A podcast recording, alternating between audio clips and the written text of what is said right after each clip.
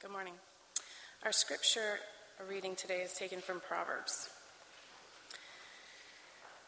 The simple believes everything, but the prudent gives thought to his steps. The plans of the heart belong to man, but the answer of the tongue is from the Lord. All the ways of a man are pure in his own eyes, but the Lord weighs the spirit. Commit your work to the Lord, and your plans will be established. The Lord has made everything for its purpose, even the wicked for the day of trouble. The heart of man plans his way, but the Lord establishes his steps. There is a way that seems right to a man, but its end is the way to death. The lot is cast into the lap, but its every decision is from the Lord. Many are the plans in the mind of a man, but it is the purpose of the Lord that will stand. The king's heart is a stream of water in the hand of the Lord. He turns it wherever he will. Every way of a man is right in his own eyes, but the Lord weighs the heart. The plans of the diligent lead surely to abundance, but everyone who is hasty comes only to poverty. A wicked man puts on a bold face, but the upright gives thought to his ways. No wisdom, no understanding, no counsel can avail against the Lord. The horse is made ready for the day of battle, but the victory belongs to the Lord. Do not boast about tomorrow, for you do not know what a day may bring. This is God's word. Amen. Uh, thank you, Dave. Uh, good morning. My name is Drew Bennett. I'm one of the pastors here at Church of the Redeemer. We are this fall in the middle of a series out of the book of Proverbs. And for the past four weeks, we've been doing a lot of introductory, kind of defining, helping us understand what our approach to the book of Proverbs is going to be. We have said that the goal, uh, and because we're a young congregation and I'm a young pastor, and we have so many families that are young, uh, the goal is that we will become wise that it's not enough to just make it our goal that we be good, that we be moral, but we also need to be wise. And this book was written to help us and help the people of God throughout the generations to do just that, to become wise. Now, we define wis- wisdom like this wisdom is competency with regard to the complex realities of life. And so, what we're going to begin to do beginning today is look at some different facets of life. So, we're going to talk about parenting at one point. We're going to talk about money, unfortunately, at one point. We're going to have to talk about um, sex and beauty. We're going to have to talk about all these different themes, how you use your words, friendships, and what those look like. Uh, all of these, these different facets of life underneath the rubric we've already established of what it means to be wise. This morning, we want to talk about what it means to be wise in your planning. Proverbs says a lot about planning. So, in your planning, as you, as the images of God, uh, go about your life planning, setting goals, problem solving towards those goals, what does Proverbs say about what it means to be wise in regard to your approach to life uh, through planning? Now, there are a couple, just by way of introduction this morning, there's a couple of things that Proverbs very clearly says. First, uh, these verses we just read point out the importance of planning. So look at Proverbs 21 5. Uh, and, you know, it's going to be hard to follow along together because um, the, there, you know, there's so many different places from Proverbs we're coming, but it really kind of goes in numerical order. So make your way down the list there to Proverbs 21 5. And you read, The plans of the diligent lead surely to abundance, but everyone who is hasty comes to poverty. So, according to Proverbs, making plans is good. It's indispensable, in fact. Proverbs 14 15, the prudent man gives thought to his steps. So, one of the ways Proverbs would lead us toward wisdom is that it is good, it is wise, it is indispensable that we would give thought to our steps, that we would go about our life planning. I like that because I'm a planner. In fact, if you know me, you know that oftentimes I have planning righteousness. Okay? There may or may not have been a family vacation in recent family vacation in recent years where all the way from here to West Virginia, before we left, on a piece of paper, the person in charge, i.e., me, had exactly the exit numbers that we were going to stop at, how long we were allowed to stay there, whether or not we were allowed to go to the bathroom when we stopped, because that can just create a whole, you know, oh, you know, all the way to West Virginia. My wife looked at it and said, "This is the most ridiculous thing I've ever looked at in my entire life. What are you trying to do?" I don't know. I just can't help myself, right? I am a planner. It's not my fault. I was raised that way. As a kid, uh, when we would go on a vacation, the first thing we would do the first night of vacation is sit down and decide what we we're going to do for the entire vacation, particularly where we were going to eat each night on the vacation, which, as I thought about it, probably has more to do with we had a problem with food than we had a problem with control. Nevertheless, nevertheless, when you went on vacation with my family, it, when it came 5 o'clock on Tuesday afternoon, we had already decided what we were doing at 5 o'clock on Tuesday afternoon. And then I married into a family that doesn't plan anything.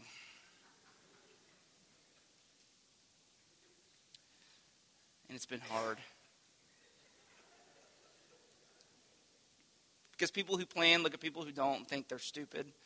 And people who don't look at people who plan and think they're just ridiculous. But Proverbs says planning is a good thing, it's indispensable. And to, the, to, to a degree, this is a good way to go about your life. If you're always last minute on stuff, Proverbs says you'll miss out. You'll miss out on a lot of stuff. If you're hasty, do you see that 21.5? Everyone who's hasty comes to poverty. If you're hasty, that is, if you make decisions in a hurry without carefully considering the different options, you'll really mess up your life too. So planning is wise, and to refuse to plan is foolish. But notice what Proverbs 27 1 at the very bottom there warns about, and it's echoed in the passage in James 4 that we read as a call to worship, which we're going to spend a lot of time looking at this morning. What they warn about, Proverbs 27 1 and James 4 13 through 16, is that there's a way of making plans that is evil because it amounts to a boast. It's boasting. So James says, Come now, you who say, Today or tomorrow we will go into such and such a town and spend a year there and trade and make profit, yet you do not know what tomorrow will bring. What is your life? You are a mist that appears for a little time and then is gone. Instead, you ought to say, If the Lord wills, we will live and do this or that. As it is, you boast in your arrogance. All such boasting is evil. So, on the one hand, to refuse to make a plan, okay, if you're hasty, if you're unprepared, you're a fool, according to Proverbs. But on the other hand, if you're a hyper planner, right? If you plan and schedule and calendar in order to control your life, you're a fool. There's a tension, see? There's a tension between no planning and over planning. And wisdom is knowing how to live in that tension. So, three things I want to look at this morning about planning from this compilation of Proverbs. I want you to see the matrix within which we are to plan. Secondly, the danger that we are told to avoid in our planning.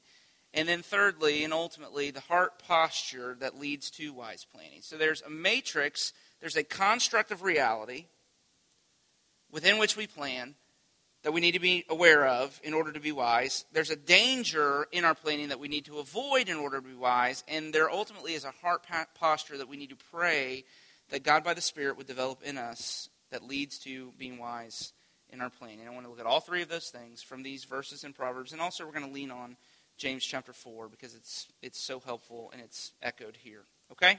First, what is the matrix within which we do our planning. In other words, what is that word matrix? It means a structure of reality. What is the structure of reality within which we live and make plans? Proverbs affirms two seemingly contradictory truths. First, that God is a planner. Do you see this? That God has a plan. And his plans, according to Psalm 33, stand firm against all of our attempts to thwart him. God is sovereign. That's the, the word we use to describe this. And yet, even though God is sovereign down to the most minute detail of our life, yet Proverbs also says that our decisions matter, that we should be planners. And so Proverbs affirms both God's sovereignty and human responsibility. Never one to the expense of the other, never one without the other. And immediately at the beginning, we're confronted with the fact that this is a mystery, how these things work together. And yet we got to see what Proverbs teaches here, okay? So let's look together, okay? First, God is a planner. So look at all these passages and you'll see all the ways they reveal this to be true of God. Lorraine Boettner, who is a um, systematic theologian, uh, around the turn of the 20th century, he put it this way. He said, It is unthinkable that, God of, that a God of infinite wisdom and power would create a world without a definite plan for that world. If we could see the world and all its relations, past, present, and future, we would see that it is following a predetermined course with exact precision. He says, before the architect begins his edifice, he makes his drawings and forms his plans, even to the, to the minutest detail of construction. In the architect's brain, the building stands complete in all its parts before stone is laid. And the larger our enterprise, the more important it is that we shall have a plan. Otherwise, all our works end in failure. One would be considered mentally deranged who undertook to build a ship or a railroad or to govern a nation without a plan. And if that is true of man, how much more is it true of God? So, if God is the creator of all things, then we should expect that He has a plan, that He has a purpose that is from the beginning of creation that encompasses the creation that is unfolding now throughout human history. And that's exactly what these passages in Proverbs teach. Look at Proverbs 16:4. The Lord has made everything for its purpose. That word purpose just means plan. His purpose, what he intended, even the wicked for the day of trouble. And what Proverbs teaches is a couple things then. That first, God's plan is ultimate. That God's plan is the ultimate reality in the universe then. So, for example, Proverbs 16 9, the heart of a man plans his way, but the Lord establishes his steps. Again, Proverbs 19 21, many are the plans in a man's in, in a man's heart or in the mind of a man, but it is the purpose of the Lord that will stand. Or Proverbs 21 31, the horse is made ready for the day of battle. You see that? But the victory belongs to the Lord. And so, even though we go about our life and we're called by God in, in, in wisdom to plan, to set goals, try to execute those plans, what the scripture clearly teaches is even in all of our planning, it is God's plan that is ultimate. It is God's plan that is the ultimate cause and the ultimate end of all reality. But not only is his plan ultimate, it's, we're told that his plan is also comprehensive. So there's a comprehensiveness to what God has planned. So you see there in, in Proverbs 16:33 that the lot is cast in the lap of the Lord. Oh, excuse me, the, lost is ca- the lot is cast in the lap, but its every decision is from the Lord. What the verse means is, is that even the smallest, most insignificant details of our lives are fixed by God's plan. So God does care about college football, right? He does. And, and, and, so in the Bible, the lot, the, the best, kind of the best um, analogy of what the Bible meant by the lot would be similar to the roll of a dice, okay? So what, what, what the Bible teaches, and if you want to be really legalistic and, and really uh, live according to what the Bible teaches, the Bible would say, in the Old Testament in particular, that an acceptable way of making decisions is to flip a coin. Right? Next time you're in a hard spot and you need to know, do I do this or do I do this? Flip a coin. Right? And we say, no, no, no, no, no. That can't, no. See, what we do is we hyper, we hyper spiritualize these things. Where the people who wrote the scriptures knew that God's, God's will is operative even to the smallest, most insignificant detail of our lives, even to coin flips. God oversees coin flips. Don't over spiritualize. The next time you need to make a wise decision, take my friend Terry Henderson. His way of, of helping people make, make decisions is God, God's everywhere. Go with the money. right? No, and, and we laugh, but but there, but his point, I think his point, and when I've heard him say that to people is, look, make a decision. Do you believe God's guidance is something He gives, or do you believe God's guidance is something He does?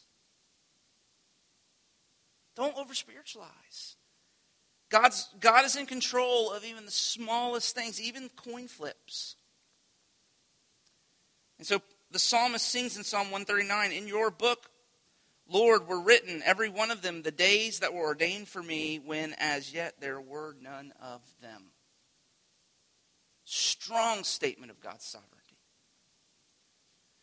And what you see is that the logic of the Bible is absolutely astonishing because if you look at, if, so you, you consider what Proverbs is teaching about the, the ultimacy and the comprehensiveness of the plan of God and all of the details of our lives. And yet, if you look at Proverbs 16.1 and Proverbs 16.9, for example, we're told that the plans of the heart belong to man.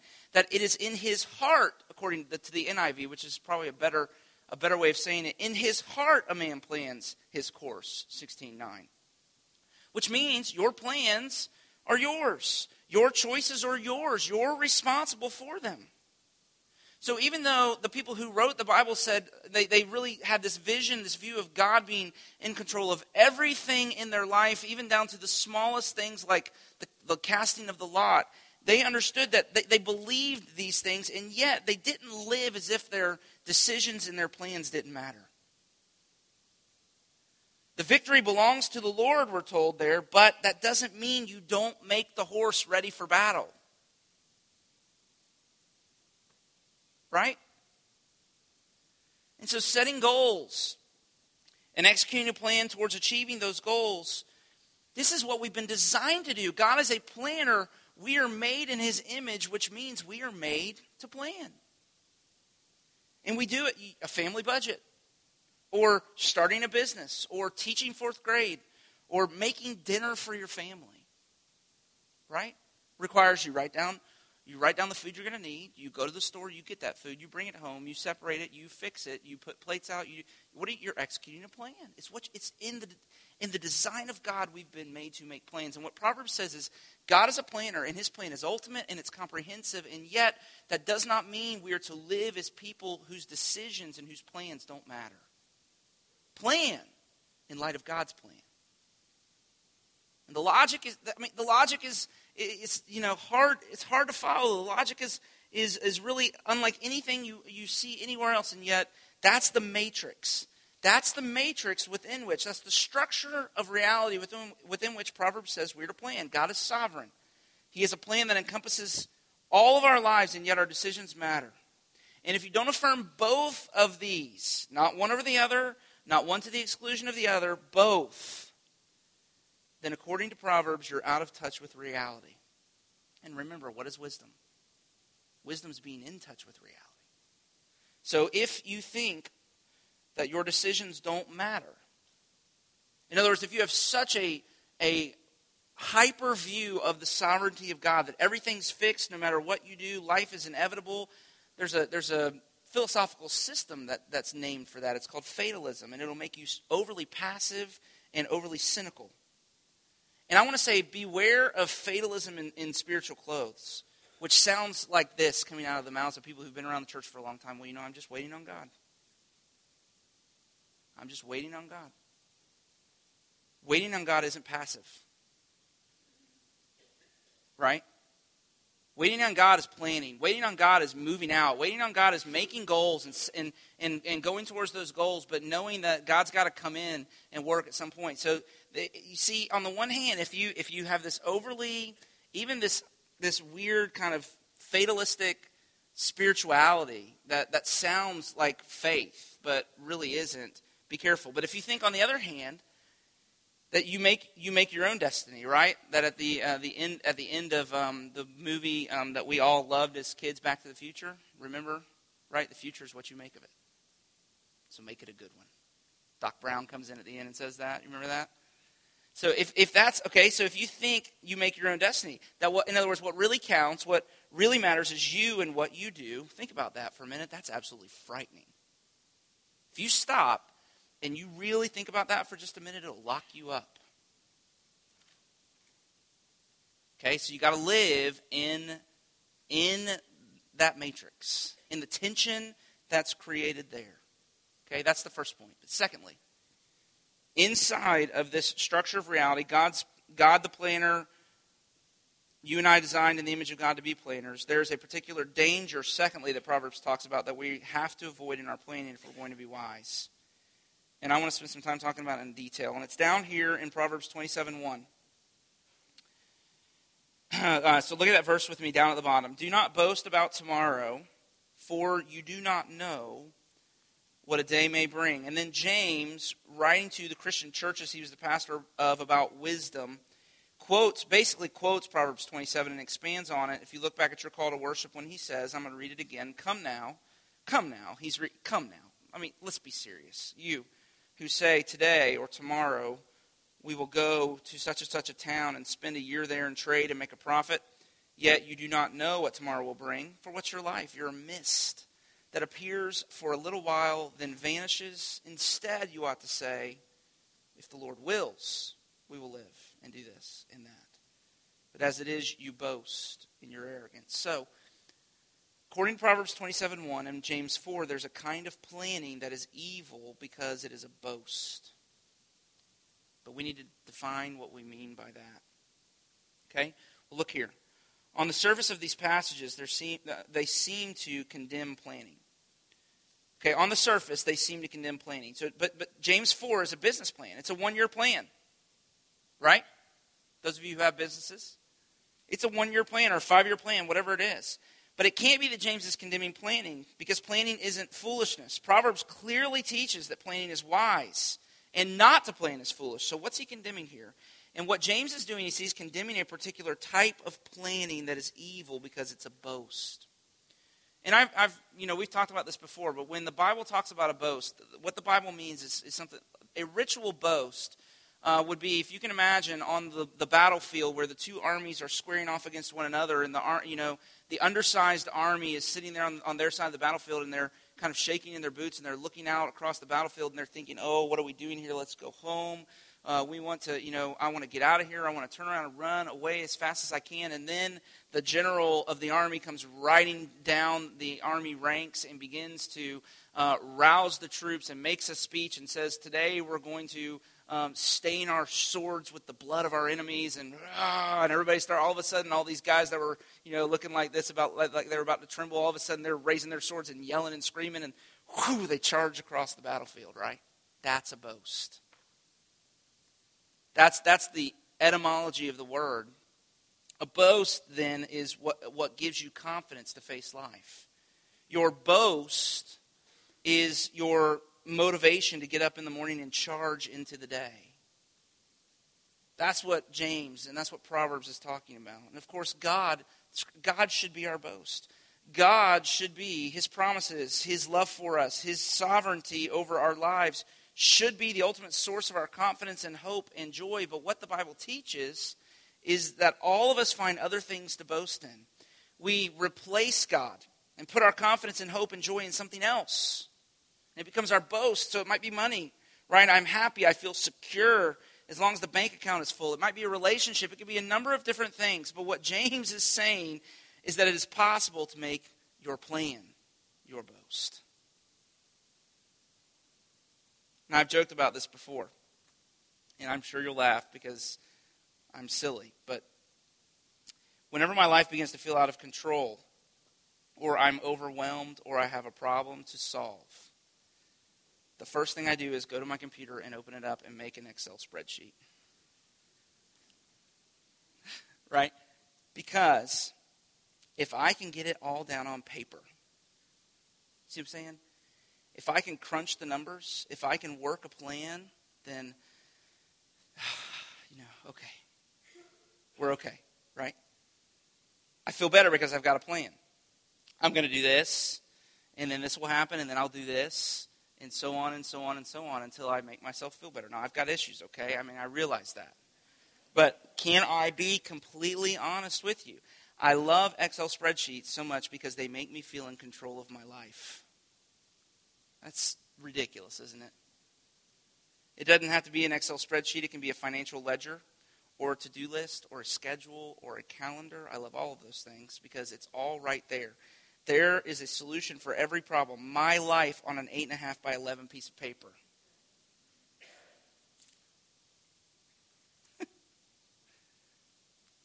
and that's the danger Proverbs 27 1 and James 4 warns about this, this life control illusion. If I plan well, then I can control my life. I can make things go the way I want them to. I can ensure that my kids will turn out the way I want them to. The life control illusion. And it's an illusion because it isn't real. It's out of touch with reality. And that's what both Proverbs 27 1 and James 4 are saying, look at Proverbs 27 1 again, do not boast about tomorrow, for you do not know what a day may bring. James 4, you say tomorrow, today or tomorrow, we'll go into such a such a city. Yet you do not know. You do not know what tomorrow will bring. And, and the reason the life control illusion is an illusion is because you do not know. Right? It's a hard reality for me to face. Pray for me. I'm not omniscient. But I, uh, but a lot, and I say that because I, a lot of the time, act and plan as if I think I am. But Proverbs and James say, you don't know. You see, that's why it's so dangerous. To plan to try to control your life is dangerous because it's out of touch with reality. And remember, wisdom's being in touch with reality, not out of touch with reality. And so if if you, you know, if we believe that we can arrange the future we want through our diligent planning, if we try to control our life, we plan to try to control our life, Proverbs says we're fools. And we'll make all kinds of bad decisions. Because you see, here's why. If you try to plan like you're as if you're omniscient, you'll either be overconfident or underconfident and full of anxiety. And either way, uh, you're in a bad frame of heart that will lead to a lot of bad decisions. So overconfidence. See, if, if you plan to try to con- control your life, if you believe, if you believe that you can come up with a plan that will be comprehensive enough that you can really, you know, plan out against every eventuality, then you'll be overconfident. And because you're overconfident, things will catch you by surprise, or you won't adjust midstream the way you need to, or whatever it might be. And because of your overconfidence in your plan, you'll end up making really bad decisions. Or You'll be underconfident and anxious, which is the irony. Because you see, it's the same thing. What is anxiety? Anxiety is saying, I know. I know how my life should work out. I know the way my life should go, and it's not going that way. But you don't know. And to act like you do is out of touch with reality. And James says it's arrogance. James 5:16. It's arrogance. It is pride. And proud people are not wise people. So, in order to be wise in your planning, you have to, number one, understand the, the matrix, the structure of reality within which plans are made. Number two, avoid the danger of planning to control your life, making your plans your boast. We've been talking about. Then, three, in order to be wise in your planning, you have to, thirdly and finally, you have to settle the issue of trusting God. Now, look with me at Proverbs 16.3. And in Proverbs 16.3, the teacher says, Commit your work to the Lord, and your plans will be established. Now, notice the order in that verse. It's very, very important. Okay? Conventional wisdom would reverse that and say, Commit your plans to the Lord, and your work will succeed. But in Proverbs, it's the exact opposite. The order is, is, is what's important. It's not plan, then commit. You see that? Don't plan and then commit. Proverbs says you have to commit and then plan. Very important. It's not plan, then commit. It's commit, then plan. And that word commit there in Proverbs uh, 16.3 literally means to roll over onto or to put all of your weight on. It means to lean into or to put your confidence in or to trust God definitively. That's, that's really what it's talking about there, decisively, with finality. And so if you're ever going to be wise in your planning, then you, what Proverbs says is you have to first unconditionally, with your whole heart, put your trust in God for everything that happens in your life. You have to stop planning to try to control your life. See, and what it said, you can't plan, and then once you've got the plan all drawn out, give it to God and say, Here, God, please bless this. If you plan first and then trust, your functional Savior is the plan, not God. And that's actually a very dangerous spiritual position to be in.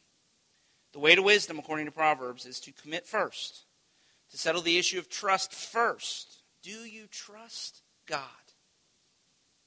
That's the real issue. Have you committed your whole life to Him?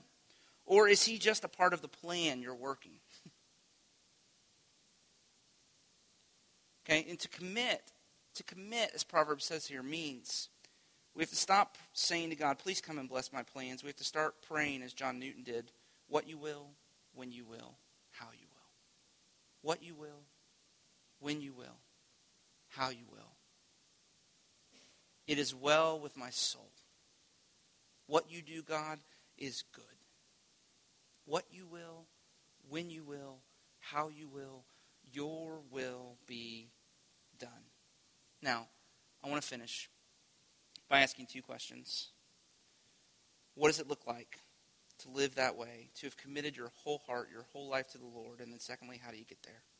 So, what does it look like? Okay? How do you know if you've committed your work to the Lord or if you're still trusting in your plans to save you?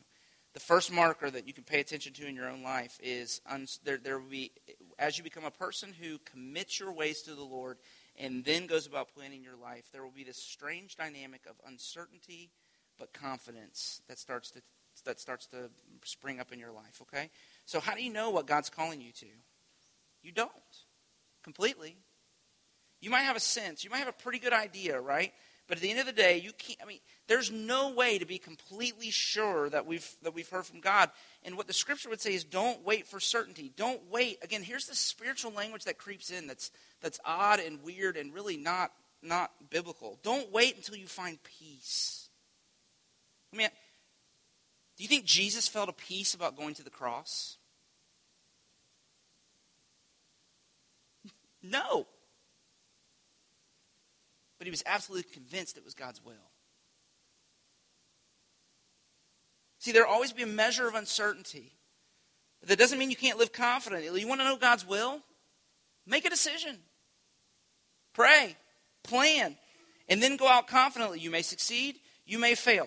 But if you fail, you fail only because God is preparing you for something you couldn't envision that will ultimately be bigger and better than your original plan. See? So, uncertainty, but confidence. Second marker flexibility and spontaneity. See, if we are, if we are not omniscient, then things will always be coming up that we could not foresee, and you have to adjust. So if, if you can't adjust, if you, if you can't get into the middle of, of whatever plan you're, you're working on, and, and because of things that have happened that you couldn't foresee, make adjustments, you're never going to be wise. You're never, you're never going to make good decisions. And then, third marker.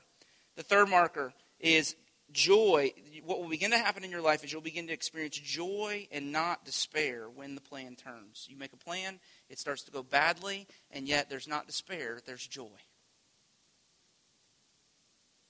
And it comes from this it comes from knowing that God's plan always transcends and goes beyond my plan. He is always doing something bigger and better than whatever the plan is that I'm trying to execute. See, that's so here that so how do, what does it look like? How do you know if you've committed your work to the Lord? Is your life is there a dynamic of uncertainty but confidence? Is there is there an ability? Do you have the ability to be flexible and spontaneous? Or does everything you know, is there joy? Not despair when you know you have a goal. You have a goal for your kid. It's just not working that way. Can you look at it and not despair over it, but to say, God, God must be doing something that I can't even imagine that's going to be better than whatever it is I was trying to do to begin with. Okay, but then how do you get there? If that's what it looks like, and, and if the issue that, that Proverbs is ultimately leading us to is that we must commit our work to the Lord and then plan. Not plan and then commit, commit and then plan. How do you get there? How do you commit? See, we have a commitment issue when it comes to God. I mean, that's the issue. Our hearts, this, this, this just fires up our hearts because we have real commitment issues when it comes uh, to the Lord. There's a story in the Gospels about a boat ride Jesus took with his disciples, and a great storm came up, and Jesus was asleep. He was their navigator, he was the one telling them where to go. He was the one leading and guiding them, and he was asleep. And so they woke him up and they said, Lord, don't you care? And Jesus was really hard on them. And a lot of time he was patient and kind, but in this case he was really pretty hard on them. And he says, Where's your faith? Now, to understand what's happening in the story there, if you're a parent or not, I think you'll understand. What happens in the heart of a parent when they have to tell their children no about something, and the child's response is, Well, you don't love me. Most of the time, it creates an emotional earthquake.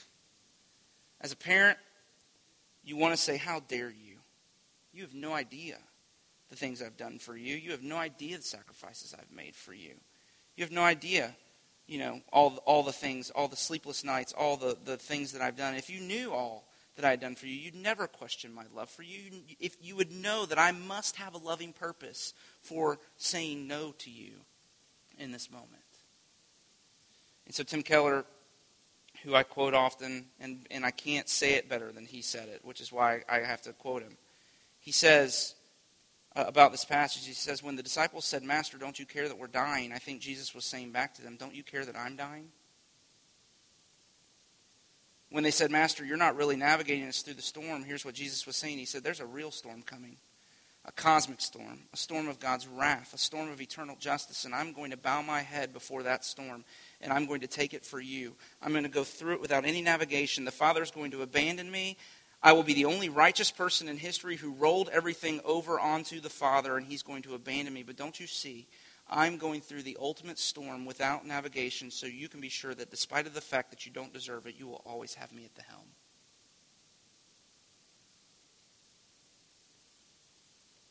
See, look at Jesus. Look at what he's done.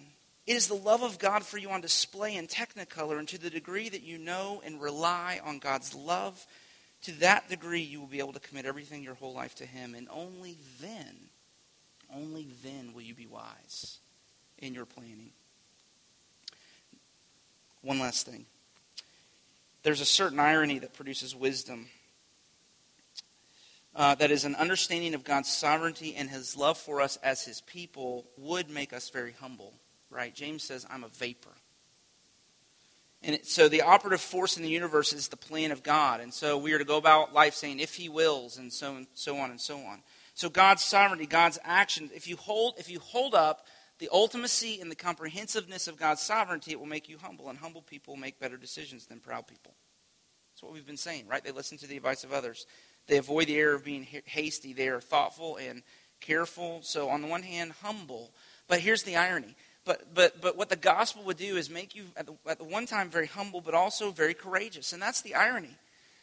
Pride produces cowardice, humility breeds courage. And so, Kurt Bruner, who was vice president of the Focus on the Family, put it this way He said, My life is not the main plot of reality.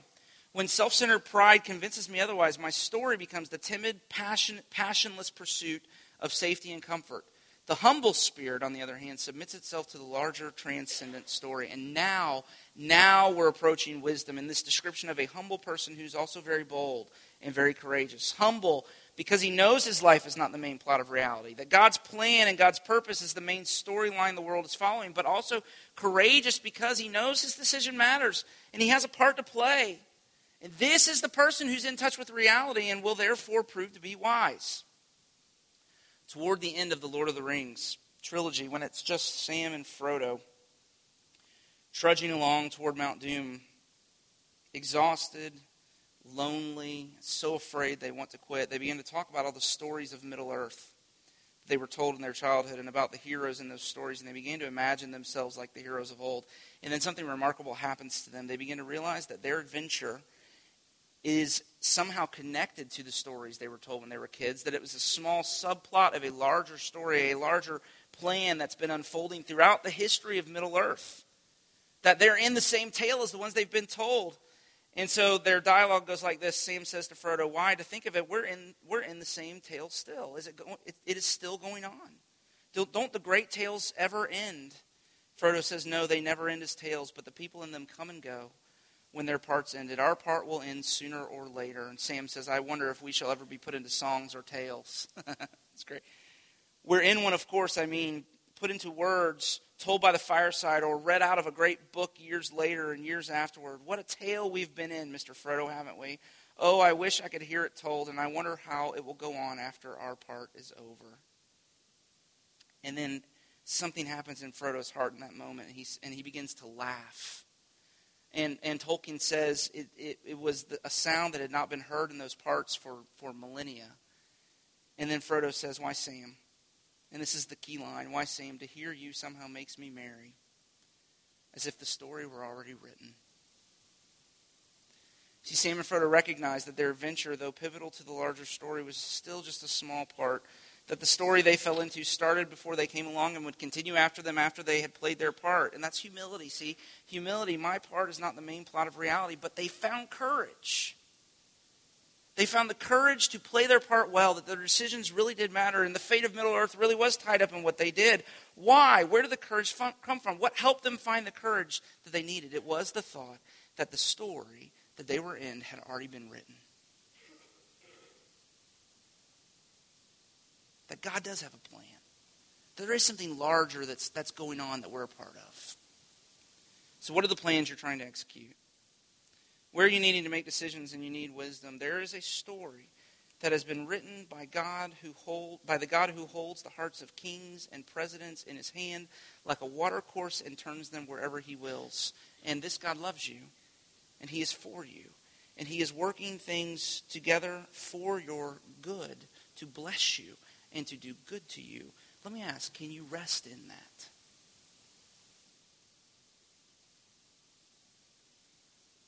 If so, commit your works, your whole life, your kids, your business, your, your house, your friends, your relationships. Commit your whole life, all of your life, to Him. How you will, when you will, what you will. And then plan and you'll be wise. Let's pray. Can we do that? Father, we so desperately need you to lead and guide us. Uh, without you, we um, are lost. And so I do pray that you help us as your image bearers to do the work you've called us to do, to make plans, to set goals, and to execute them, that we would be wise and diligent as stewards of the things that you've given us and as faithful uh, followers of you, that we would image you in this way. But I pray that you would keep us from the danger, from the error of thinking that we can usurp you and we can take your place at the control panel of the universe uh, by making diligent plans that we can control our lives and, and determine the outcome that we desire. Forgive us for being so arrogant and so out of touch with reality. Would you come? By the power of the gospel, the love that you have for us in Jesus Christ, that Jesus lived the life we should have lived and died the death we should have died, that he went into the deep darkness without a navigator. He lost you, his heart's joy and treasure, so that we, though we trudge through the darkness, would never be without a friend and a companion and a guide. That you, because of the work of Christ, promise to never leave us and to never forsake us. You promise that in all things, good and bad, that you are working together all things for the good of those who love you. Help our hearts to rest and trust you in that. And then make us wise to make good plans, we pray. In Jesus' name, amen. Amen. So if you long, like me, uh, for God by the Spirit to make you wise, uh, then receive the promise of this benediction. Look to the cross and to the love the Father has shown to you in Jesus, and receive the words of blessing that are now over your life because of the work of Christ for you. And once you receive them, commit yourself wholly to Him, uh, and then you'll be wise. Uh, so that's the way this works, and so you, so that's why we reach, stretch out our arms to say, God, please, please come bring this truth into my heart. I need to believe this that I can commit to you. Stop trying to control my life because only then will I make good decisions. So receive the benediction then. Here is the declaration of the Father's love for you because of the work of Christ. May the Lord bless you and keep you. May the Lord make his face to shine upon you and be gracious to you. May the Lord turn his face towards you and give you his peace, both now and forevermore. Amen. Go in his peace.